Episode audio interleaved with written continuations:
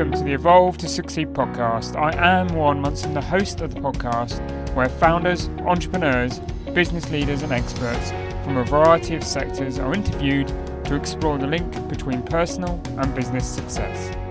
In line with Evolve's principles, we also look at the importance of personal development, accountability and collaborative support in the pursuit of meaningful success.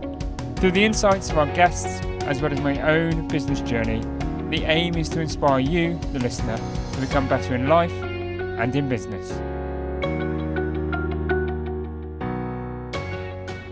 Welcome to this week's episode. My guest today is Sue Campbell, founder of Kind2, which produces award-winning shampoo and conditioner bars, which are completely natural and 100% plastic-free. Sue started Kind2 in 2019, but this is barely half the story.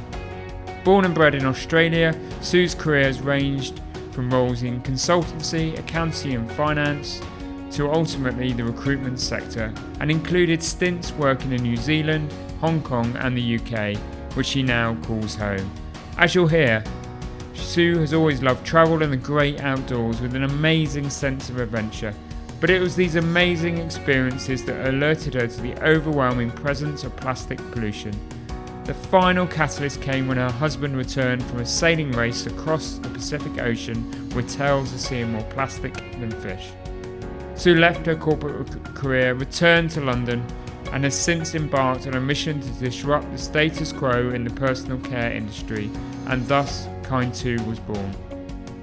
So on today's podcast, Sue reveals the incident that finally turned her entrepreneurial instincts into action. And it made me think a bit more about would I be happy with what I'd achieved in life so far, and what's it all about? Talks about the importance of outsourcing expertise to those that share similar values. Feels like it's really helping us with the people part of that pillar. Even though we don't have employees, we're spending money with an organisation that is basically doing good in society, and to me that's quite important. And gives her thoughts on sustainability as a marketing gimmick versus it being part of the brand's true living values. I'd like to think that it helps people make decisions or informs them, because those big brands have a bigger reach. So if you want to learn more about Evolve and the services that we offer, then please do go to evolvemembers.com. But for now, let's get on with the show.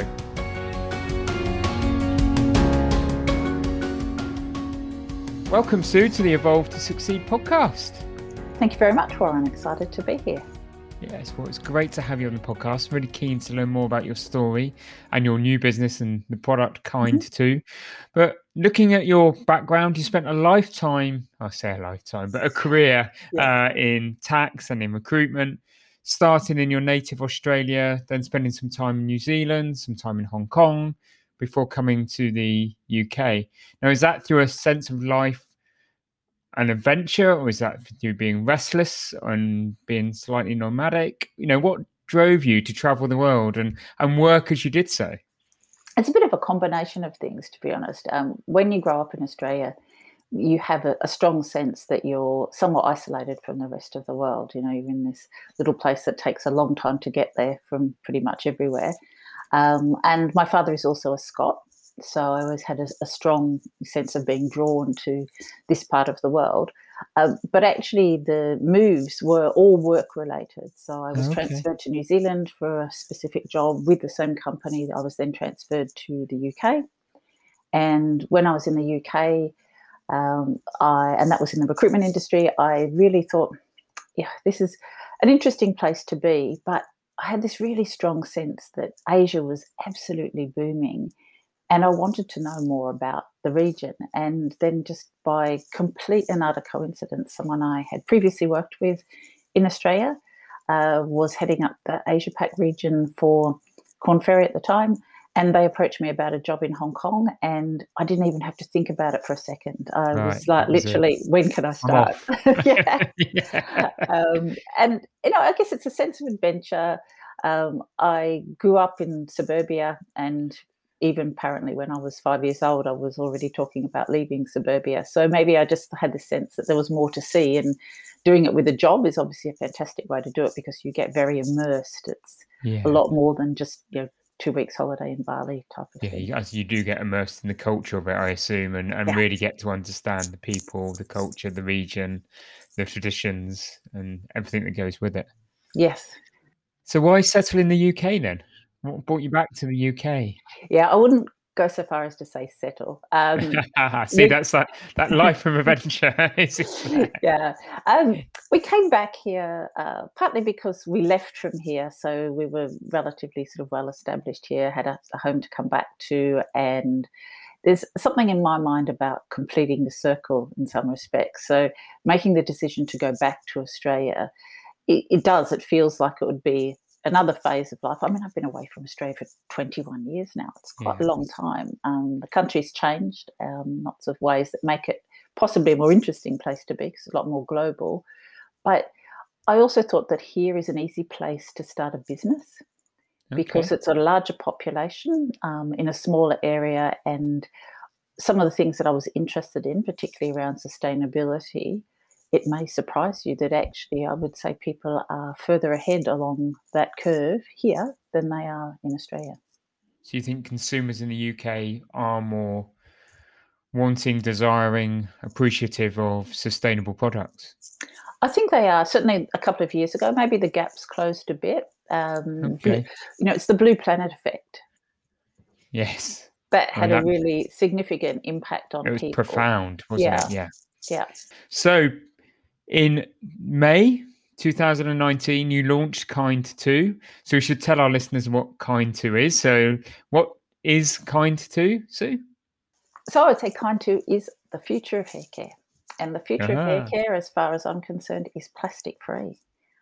So we are a solid, plastic-free brand of shampoo and conditioner at this stage. We have ambitions to do products other than haircare down the track, but for now, that's what we do. And really, when you find out that shampoo and conditioner is 80 to 90% water, all of a sudden you realise that probably isn't that logical. No. And so we've launched our range, which is only 4 bars at this point in time, but we're looking to have a wider range of haircare bars, and every single one of our bars so far is an award winner, which is something I'm super proud of. Wow. I was going to talk to you about awards because you know, there's a lot of businesses that are nervous or apprehensive about entering awards, but I see from your website that, yeah, you've been extremely successful on all of your products to be award-winning and some great national awards there. What has those awards done for your business, Sue? I think for many people, the idea of switching to a product they're familiar with, which is liquid shampoo and conditioner, to a solid product that they're unfamiliar with, they need a sense that maybe the endorsement that this is a good quality product, that it works, that I guess it's about efficacy of working in the way that it should. And I think the awards help people mainstream understand that this is not sort of just some crazy hippie thing, that it really is a product that works just as well. So it helps in raising our profile. Doesn't necessarily result in a stampede of sales, as I'm sure anyone who has won awards will know. Yeah. But I think it is about credibility building, isn't it? Those types of things. And we've made very considered decisions about which awards to enter and which awards to not enter. Okay. So it's a very strategic thinking process. I agree, we've won awards and it's been about that credibility piece, and we've got a team, so it's been about the reassurance to the team that they're working with a forward-thinking business. That was a win that I didn't expect to see, or benefit I didn't expect, but that benefit was huge. But it is that credibility point. But I suppose we need to come back to what did someone with a sort of corporate background in tax and in recruitment, professional services, what made you start your own business? Deep down, I probably always wanted to start my own business, but had never. So you think you're always destined to do that? I've got a very entrepreneurial mind. Like I love the seeing possibilities, identifying gaps in the marketplace, and it's creating something, particularly a product. When you've come from a service background, is quite an interesting process. But it was really a bit of an epiphany that I had while I was away on holidays. a couple of years earlier. I was in the Philippines in an absolutely beautiful place, and I got some really tragic news about a friend of mine in New Zealand who had died quite unexpectedly. And it made me think a bit more about, you know, would I be happy with what I'd achieved in life so far, and, you know, what's it all about? And yeah, there's a huge amount of pressure in a corporate role, particularly when, you know, in a leadership role, and it's a very, very profit-driven company, as the company that I was working for was publicly listed. I kept thinking, yeah, surely that idea of having an that entrepreneurial streak, I believe I have, I should really give it an opportunity to thrive and give it a test, maybe before it's too late. You know, I don't want to have any of those regrets and all that sort of thing. And it took, that was a couple of years earlier, actually, so it took quite a few, yeah, 2 more years probably before that had worked its way through what I was really thinking. But it was, I do recall specifically at that moment when I found out the sad news about my friend. Those things happen in life, those moments of truth, really, don't they? What make you stop and reflect and see. But so, well, how did it feel like leaving the security of the corporate world and starting your own venture? Yeah, it's been a really significant change in so many ways. Oh gosh, if you asked me that 12 months ago, I might have had a different answer. I've just recently started to spend more time with sort of people who I feel are on the same path as me. And when you cast adrift, really, I mean, it was clearly my own decision, actually, to leave. But I left a very secure corporate role with a very large team in a very successful company to return to the UK and literally start with a blank sheet of paper. And so I found the whole process of researching and trying to understand how we would go about doing this really fascinating. But I also would say that it is a bit lonely, particularly when you're used to having a team where you can bounce ideas, or in some cases where you have an idea and then you work with a team of people to execute it. Well, in the early days, the only people thinking, strategizing, executing, oh, that's me again. Yes, that's me again. It's a one-man show or one-lady show, isn't it? Yeah, it is a bit. And, we've now grown to the size where we've outsourced quite a number of those things, and so we've got a virtual team.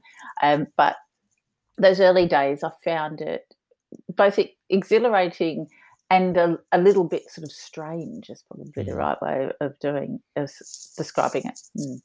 Yeah, I left a corporate role with 1,500 people in the UK around you, supporting you, and started my business with a laptop, phone and a desk. And I can remember being in a surfaced office, sort of 10 by 6 foot kind of room, sat there all on my own for the first few months before I brought some team members on board. And it was a really weird experience, isn't it? Because you go from one to the other and it can feel quite isolated. Yeah. But I think I was ready for that. I was really ready for a change. We had a couple of months in Australia on holidays before coming back. So we came back in April, so heading into spring and summer, which is clearly a nice time to be here as well. So I was sort of full of optimism and enthusiasm, and I love learning new things. So, there's obviously quite a lot to learn in this situation. So that in itself was really motivating to spend the time researching and really working on ideas and so forth. So what made you stumble upon, or what made you decide to pursue shampoo bars and conditioner bars as your product and as your business? Because that, again, that's so far away from where you were, wasn't it? Yeah, it absolutely is. I knew that I wanted to do something that prioritised planet on the sort of equal footing of profit and people. So very much the B Corp ethos. That was firmly in my mind, but I didn't really know exactly what it was. So I started just sort of doing stuff like wandering around the supermarket and looking at products and thinking, what are things that are everyday products that are contributing to the problem I'm trying to solve? The problem being plastic pollution. I spent so much time in Asia, a lot of it travelling to some pretty remote places, and it became so obvious that all of those single-use plastic bottles and wrappers and various other things that we use day to day, if they're not managed properly, they end up to a large extent floating around in the ocean. And that was extremely noticeable when you're close to the ocean every day and you're in countries that perhaps don't have as much infrastructure, so it's more visible. And I guess we'd also notice that living in Asia, with the rise of consumerism, you know, as countries get wealthier, they tend to sort of consume more things. We kept seeing those little tiny sachets of shampoo and body wash and so forth for sale in different villages and so on, the places that we went to. And I just started to look at products and think of things that if it's something you use every day or every second day, then you can have more impact. And then the second part of that is I was talking to somebody who's a former coach of mine from many, many years ago in the recruitment industry who I've stayed very close to.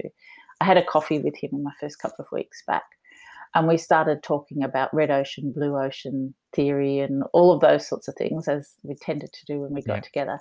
And it dawned on me that there really is an opportunity for people to buy more sustainable products in hair care in particular, because I kept seeing a lot in a lot of zero waste forums, that the products that were on the market, people had the motivation to try, but they had a poor experience. So then it just seemed to me that there really was an opportunity to produce a really high quality product that could tap into motivation but actually didn't have the flip side of poor experience. And so how did you go about developing the product then? Because not a chemist at heart. No. And I thought, okay, I don't know how to develop this and I need an expert. So I use the internet like we all do, and I literally just started searching for cosmetic formulators and manufacturers. And I feel like I actually know the private label manufacturing market in the UK really well now, because I contacted so many people. And, a career in recruitment, I guess headhunting is a big part of what you do. I was relentless. I literally just had my long list, and I just cold called every single one saying, this is my idea, can you help me? And I got so many rejections because people hadn't really been formulating those products. A lot of manufacturers didn't have the right equipment. Many of them were like, that's an interesting idea. It's probably a good one, but we can't help you. So then I'd get a referral to the next person. And after a huge amount of sort of trial and error, I actually think I might have been recommended to the woman I ended up working with, who is truly wonderful. I mean, she just did such a great job of formulating. And I wrote a very long list of what I wanted it to do, the specifications of what I didn't want included in the products. I'd done my research and understood potentially some of the things that I could see as being more harmful chemicals that I didn't think we needed and didn't want. And after probably 9 months, lots of iterations, we did eventually get there. An aha moment, was it? Yeah. Well, a few sort of almost there, then aha. And something you talk about there, and it's for people in roles, people in life generally, but definitely in those early days of business, having to cope with rejection or overcome challenge is one of those things that, some people end up, giving up, turning around and going back perhaps into corporate life. So any tips for our listeners on dealing with rejection and that relentless ability to, in your case, to keep picking up the phone? I think it's one of those things that probably the recruitment industry prepared me quite well for. You get a lot of that. But to some extent, if you're not getting any resistance or rejection, are you really pushing hard enough against either your goals or I guess the norm? And I was looking at creating a bit of a disruptor product, and so I didn't expect to find lots of people able to do this, because I knew they didn't do it now. So it was a logical extension of that. And I suppose it's just about how you take it. Of course I take rejection personally to the extent that most people do. If somebody doesn't like my product, I always want to understand more about why, but it's still a little bit of like, I'm a naturally optimistic person, and I really believe in the vision of creating a plastic-free toiletries range. And so the vision is really what inspired me to keep going. I kept thinking, if it gets to the point that I cannot find anyone to make this, I will work out a way to make it myself. So always having a plan B is probably part of it too. Knowing in your mind that this is your route you're going on, but there's the alternative, and just and pursuing. So at that point, you've created your formula, you've got your product, but you haven't got a brand, have you? And in the world of, you know, care and beauty, and particularly hair shampoo and products, you know, there's some huge brands out there with millions and billions spent on brand presence and brand marketing. So how do you then go about creating a brand, and a brand that's going to stand up to scrutiny and kind of challenge against those big names? Yeah, so I had a whole project plan of all the various things that I needed to do, and they were all happening simultaneously. So you had formulation, development, sourcing, manufacturing, you know, creating a website, etc. And I tossed around all these different names for the business and eliminated quite a lot. But I had this idea that I wanted the word, something that portrayed kindness, being planet friendly. Yeah. I wanted it to be one word. It couldn't be trademarked. I had to be able to get a domain. And you can imagine, you sort of start with this really big list and it gets smaller and smaller. And then when I stumbled across Kind2 as all one word, and it wasn't trademarked and the domain wasn't taken, I just thought it's a sign. And so I just went for it. Yeah, it really. And then, you know, over the course of a couple of days, like I literally sort of pounced on the domain. You know, it was within a couple of days of deciding that that was a good idea. Bought the domain, then thought, okay, I'll figure out everything else. Put the trademark application in and those sorts of things, because I thought there's no point building a whole brand around a name that you can't trademark and can't get the domains and handles for. And we probably had a couple of goes at the logo, went through a few different designers, and ended up working with a designer that I had actually met in person at an event, not knowing that he was a designer. He was there supporting somebody else's business. And I assumed, I rang the person whose business it was. It was a magazine called Pebble Magazine, who are a sustainability magazine. And I really liked their branding and their positioning, of course, and their target market's very similar to mine. So I contacted the owner of that business and said, who does your branding? And that's how I found our branding person, who's now did all our website design, did our logo, really helped set up, I guess, all of those sort of basics around brand, and did our packaging. And we continue to work with. So, and it is, when you look, it's a very strong brand, isn't it? That, you know, I think so. Yeah, obviously, but it is, you know, and I think that, but that's a real challenge, isn't it, to startups in your sector, is that brand has got to be strong. It's got to look, you've got to punch above your weight very quickly, haven't you? You've got to be able to compete head on. Yeah, and I think that I absolutely agree with you about having to punch above your weight. You have to, you have to look like the brand or the business you want to be. And working with professionals on things like that is sometimes difficult, I guess, for people if they haven't got the money. But then I also would say there, you know, it's picking and choosing the things that have the greatest impact, and branding is absolutely one of the things that has the greatest impact. So it's worth spending that money. And most of the people we work with are freelancers or small businesses. So in relative terms, they're quite affordable, and they're really passionate, and they're experts. And yeah, they had expertise that I didn't have, so it was worth spending the money on. And you've sort of alluded to that earlier, and I think, is that one of your philosophies is, you know, don't, in the stage you are of the business at the moment, is build a strong virtual team of people that have a passion for what you're doing and have the expertise and knowledge. You know, we talk about, you know, we got connected for this podcast by Nikki Webb, who's been on as a guest, but, you know, she is a digital marketing expert, isn't she? Focused on working with sustainable businesses. So yes, you built that network of people like that, have you, to support you? Yeah, so I think it's a combination of expertise and the right expertise. So deciding what's worth outsourcing and what's not. And I came from an outsourcing background. So even though I worked in recruitment, I actually ran the recruitment outsourcing business in Asia. So that's philosophically the same sort of thing.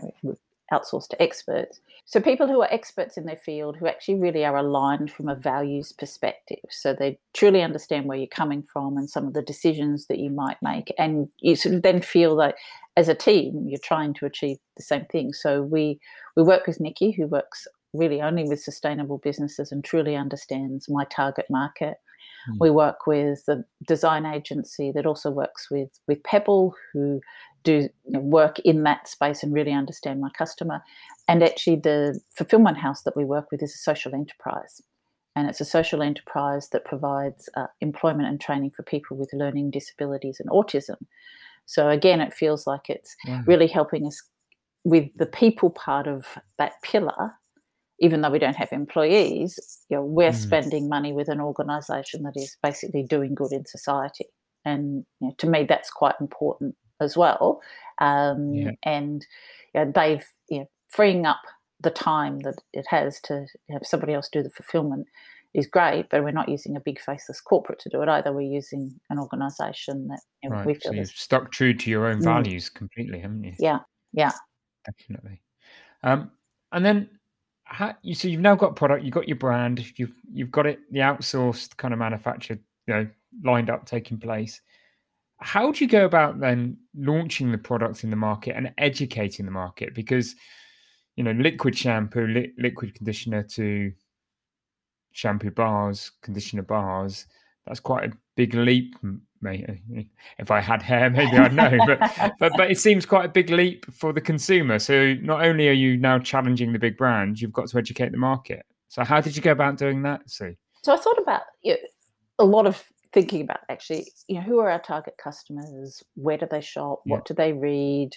What are the issues that they have? I had the opportunity. I was part of a number of Facebook groups that are very focused on zero waste or low impact living. And so you'd say you've already got a community there of people who are tuned into that. So you don't need to explain to them what a shampoo bar is. They've probably tried one. Yeah, they're aware. So we looked at where do early adopter customers shop? What do they read? Who do they admire? That type of thing. And so I built up a list of different Facebook community groups, built up a list of different sort of publications that are feeding into that, a number of people who talked very actively about either sort of ocean pollution, plastic, that type of thing. And when we first launched, we invited a number of those people to join our community and have the opportunity to try a bar for free, because we thought, if you get it in someone's hand and they say it's good, then that's obviously a great way to sort of start that conversation. We worked with Pebble Magazine because I do think that was ground zero for exactly the type of people that we're talking about, sustainable consumers. And then we were lucky enough that that was the sort of final part of 2019, although it seems such a long time ago, that there were two face-to-face events that we were part of.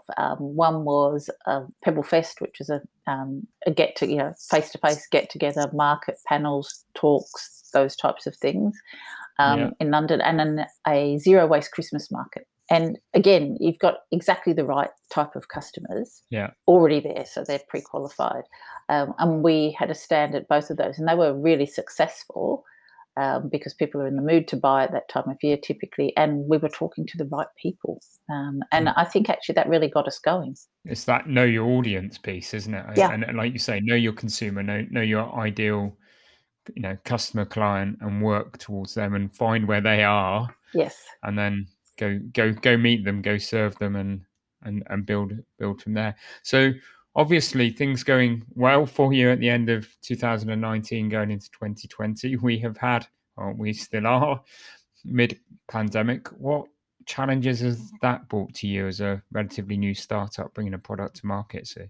Yeah, so we always intended to have a combination of direct-to-consumer and work with wholesale, sell wholesale to retailers, because I think not everybody will find your product online, nor necessarily will they want it. So therefore, and so that those first few months of the pandemic, I think there was so much uncertainty that we found it really hard to get anyone to even sort of acknowledge, take our calls. A lot of retailers, I think, were panicking. They didn't quite know what to do. And we hadn't at that point enough momentum around our direct-to-consumer business to really be driving enough traffic to sustain sales. So that was, I think it was probably June or July or so that I started working with Nikki. And you know, very quickly we thought, okay, people are now shopping online a lot more. Let's work on the technical side of making sure the website and SEO is really working, and improve our whole, not so much digital experience, but set up all of the infrastructure to make sure that that works really well. So I guess that's all the things like managing email marketing properly, etc. And that made a really big difference, partly because I threw myself into that. I just thought, if I don't, you know, there's a window of opportunity here. Yeah, we really need to make the most of it. So we, when we're doing this, maybe compared to last year, five to 10 times as much revenue off our direct-to-consumer website. Now, obviously, we were coming from pretty low base because it was early on, but now we've got a lot more momentum, and we've got people on subscription, and we've got a lot more return customers. About 25 to 30% of our sales every single month are returning customers. Wow. So that's a growing trend then, isn't it? Because it's obviously a product that you use over a period of time, and then you need another one. So, yeah. And that's interesting. You talk about subscription there. So is that something you see you building as a subscription-based business, or do you think you'll be more consumer product now through retailers? I mean, has sort of the pandemic changed your view on your route to market? No, I don't think it has changed. When we're selling a combination of direct to consumer on subscription and not on subscription. Not everybody wants to commit until they've tried it a few times. We're getting more and more customers that are retailers, but I still see it being a balance thing. I don't necessarily think we're not absolute mass market. Mass market products, unfortunately, in our space tend to be made primarily from palm oil, and that's something we don't use. But there are some medium-sized retailers, specialist retailers in the sort of zero waste, in health and beauty space that we're in conversations with and that we have listings with. So I can see that. I actually think both of those things are important to actually have. It's that blend. It's a blended approach, and it's just that, because I think with a consumer product, it's particularly an independent brand. I mean, we're a small indie brand. If somebody sees us in a store, they might then go and look at our Instagram feed, or they might look at our website. So we need to have all of those things working quite well in order to create a brand that people feel is credible.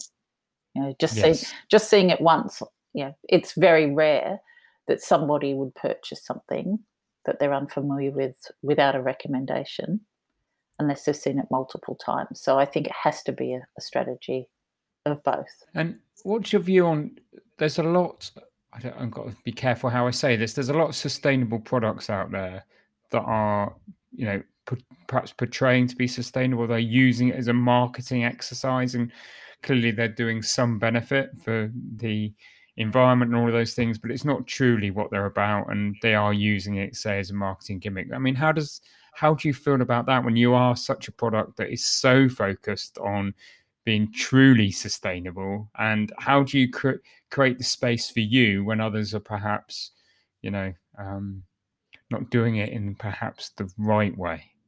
So I think there's a couple of different ways of looking at it. You could say a large consumer company that produces, hundreds of millions of plastic bottles every year, and then decides that they want to appear to be more sustainable, so they launch a small line that's vegan, using recycled plastic, and says it's sustainable. Is that greenwashing, or is it actually a step in the right direction? So I mean, we are authentically 100% plastic free in packaging, in product, etc. Will people always be able to pay the prices that we have to charge? Because being a small brand, you really are at such a disadvantage when it comes to scale of production. No, but if they perhaps choose to buy a less expensive slightly less sustainable product, it's still a continuum. It's a step in the right direction. Yeah, it's doing some good. Yeah, doing some good. Look, I'm not a big fan of – I think there's a lot of greenwashing around the use of recycled, repurposed plastic. I think that's probably the one that, it's still plastic and it's still going to last for 450 years. It doesn't make it any better unless we have a means of managing the recycling of plastic waste, which we don't. And it's very rare for something to be more than sort of 50% PCR, so post-consumer recycled plastic. But I guess I'd like to think that it helps people make decisions or informs them, because those big brands have a bigger reach. And it starts consumers on a journey, doesn't it? Yes. And once people start on that journey, they could, they could end up with products such as yours, because they're actually then educate themselves more. And it's that education piece, isn't it? So where would you like to see Kind2 in, say, 5 years' time, both as a brand and as a kind of force for good? So I think there's a couple of different avenues we might pursue. Certainly expanding beyond hair care is one, and we're already working on that. I think there's absolutely a possibility to have a whole range of different personal care products that are plastic-free that we could do and therefore improve our impact from a point of view of, each bar saves 2 bottles. So if you've got more products, you can prevent more bottles being created. I also think there's potentially opportunities around collaborating with some other brands who are adjacent to us. And so whether we ultimately form some sort of relationship with somebody who maybe does oral care, I'm just picking that as an example. I mean, that's a very specialist area, and I don't have any plans at this point to go in there. No. But you can see that the same consumer might choose to buy bamboo toothbrushes and toothpaste tabs and things like that as buy our products. So is there some sort of synergy?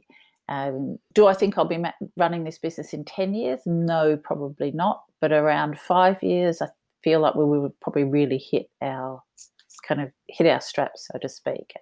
It's growing, and I think the appetite is growing amongst consumers as well. So, I think I'm open to possibilities. I actually really like collaborating with other brands. I think that's a really fun thing to do, and we're about to participate in quite a large London-wide collaboration with a whole series of planet-friendly brands. I probably can't say too much about, but I think it'll be be announced soon. Watch this space, definitely. Yes. So make us more visible. And where do you see yourself in 10 years' time? I mean, is this a business you are looking to grow, to sell, to exit? I mean, is that the ultimate plan? Yes. It is. I imagine 10 years' time probably will have exited in some form or another. Certainly won't be running it day to day anymore. I'm very happy to work with other people. I actually love that whole, if I have a team running it and I'm just there in the background, then that might be fine too. I think it's probably more likely than not that in 10 years from now, we will have exited. Yeah. But only to the right people. Only, There's some examples of that around the world, isn't there? Yeah.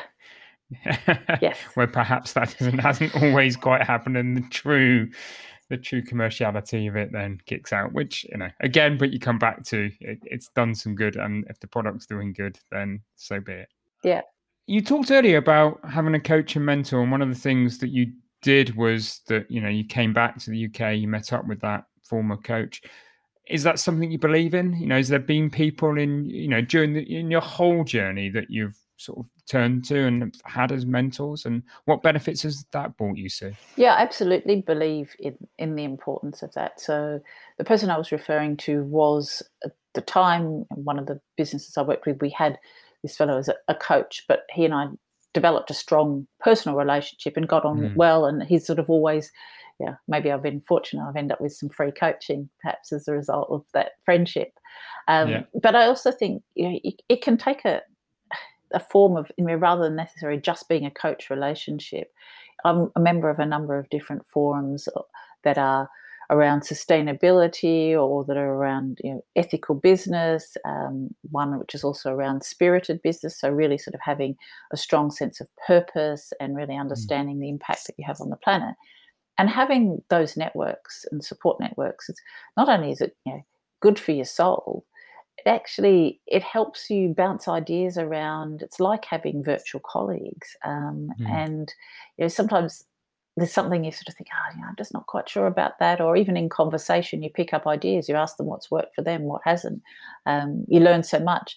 I'm a natural networker. That's probably why I went into recruitment.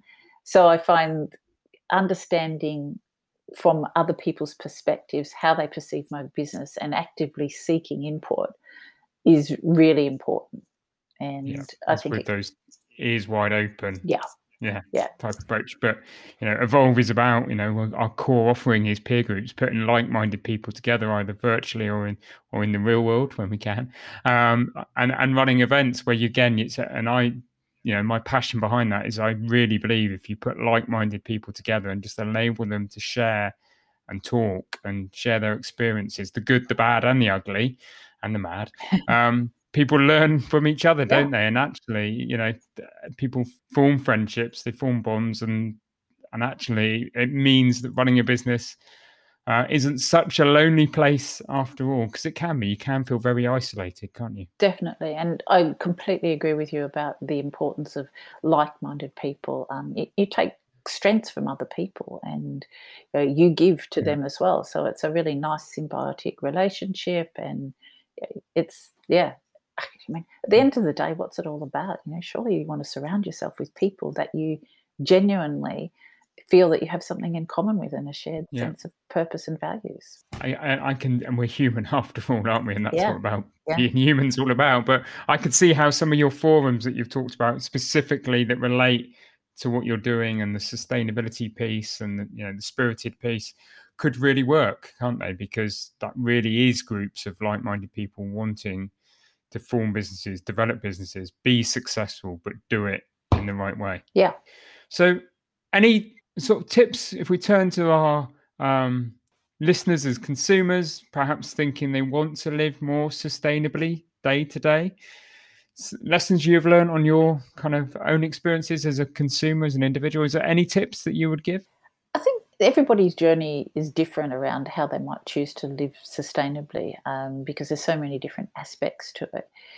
But it's about perhaps what issues speak to you, what are the things that you're most concerned about, or if you want to make changes to your life, you know, where am I consuming to excess the most? Because really sustainability is about the reduction of excess consumption, if you sort of distill it down. And that excess consumption can be fashion, it can be things made in plastic, it can be travelling, it can be, I just think of all sorts of different things, how you heat your home, etc. And for a lot of people, having a lifestyle that is full of many material possessions may give them a great deal of happiness, but it's, in my opinion, it's probably not necessarily what actually makes you happy. Experiences and people make you happy, and they're the things, the memories that you hold on to. So when people are trying to think about how can I live more sustainably, I would say just start to observe what you spend your money on, you know, look at how much rubbish you put out every week and just have a look at what's in there. And you can actually pick off some really big things that have a very dramatic impact, but you don't have to be perfect at everything either. I mean, that's totally unrealistic. You know, a lot of people are very strapped for time, and, you know, there's nothing wrong with going to get a ready meal if you've only got, you know, half an hour to get your dinner ready. But then on the other hand, you know, one of the things that I think is, you know, a real travesty is how much food we waste. And so, you know, we made the decision that we'd get a fruit and veg box delivered every 2 weeks, and now I make our dinner based upon what's in the box rather than necessarily. So sometimes it's resulted in some slightly odd dinners at times, but also some more adventurous ones, you know, getting out of our comfort zone, getting particular things that I didn't like. But yeah, we as a family, you know, make sure that we are trying to sort of tread as lightly as we can. So we've reduced our consumption quite considerably. We, I feel it's almost like, you know, I feel like I'm committing a crime against a turnip if I waste it. So I try and think of things to do. And I think if all of us maybe just imagine that there is a finite amount of resource in the world, and how we manage everything that we use and consume and so on, it really is up to us. We can make decisions, and it might be pick your battle. Don't try and do everything perfectly. There's two things that I think explain it really well for me, actually, and hit home with me, is that reducing excess consumption. I think, if you just explain it like that, it hits home and it makes you stop and think. And then treading as lightly as you can. I like that as a phrase. I think really sums it up really well. Yeah. And people do often feel that sustainable products are too expensive. And that's because they're comparing them to really unsustainable products. And I guess I'll use an analogy like our product versus, yes, you can buy a big bottle of shampoo in a supermarket for £1, but it's mostly water. It's probably only going to last you a month. And then you've got a plastic bottle that lasts for 450 years. So a solid shampoo, it'll probably last 2, 3, 4 months, maybe even longer, depending on your hair and all those sorts of things. You could bury the cardboard box that came in your garden, and in 6 months it would have disappeared. You really are leaving no trace. And you actually, once you start to have a mentality of not engaging in excess consumption, you save money. You actually save quite a lot of money. It's just taking that leap, isn't it? And that leap of faith and understanding it, definitely, as well. Yeah. So as we draw the podcast to a close, there's one final question I tend to sum up with, and that is, Sue, what's your definition of success? What does success mean to you as an individual? Well, that's a very deep and meaningful question. What does it mean? I think it's about a happy and joyful life, a life well lived without too many regrets. Wow. It sounds like with your step and your move out of corporate life to found Kind2, you've definitely making those leaps to live life without regrets. So as we wrap up, Sue, you've been a great guest on the Evolve to Succeed podcast. If people want to find out more about you and about Kind2, where can they go? Oh, thank you very much for inviting me. And you can go to kind2.me on the web, or our Instagram handle, We Are Kind2. Perfect. Thank you, Sue. Thank you for being an incredible guest. And it's been really insightful to speak with you today on all things sustainable and learn more about your own business journey. Thank you, Sue. Thank you.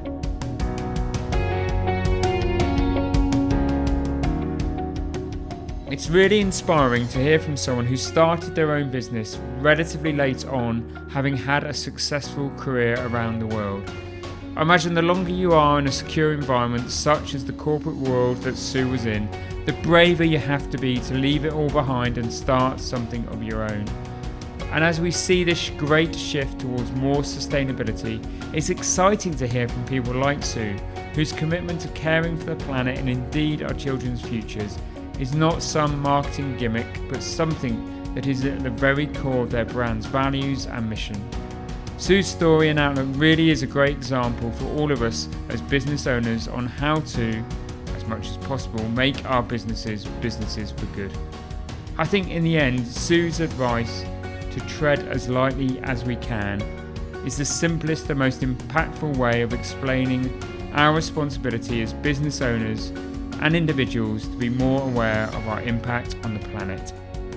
Thank you for listening, and if you do want to learn more about Evolve, then please do go to evolvemembers.com. You can register there for our weekly insights and newsletter, as well as learn about the services that we offer at Evolve, including our peer groups, one-to-one coaching, courses for teams, as well as our lovely co-working space in Ashley Cross in Poole. And if you are a business leader in Dorset and Hampshire, then I'm really excited to be able to say that through the Dorset LEP and the Solent LEP, we have some fully funded peer network and peer group programs that we can offer to you. So if you want to learn more, again, go to the website or please call the team.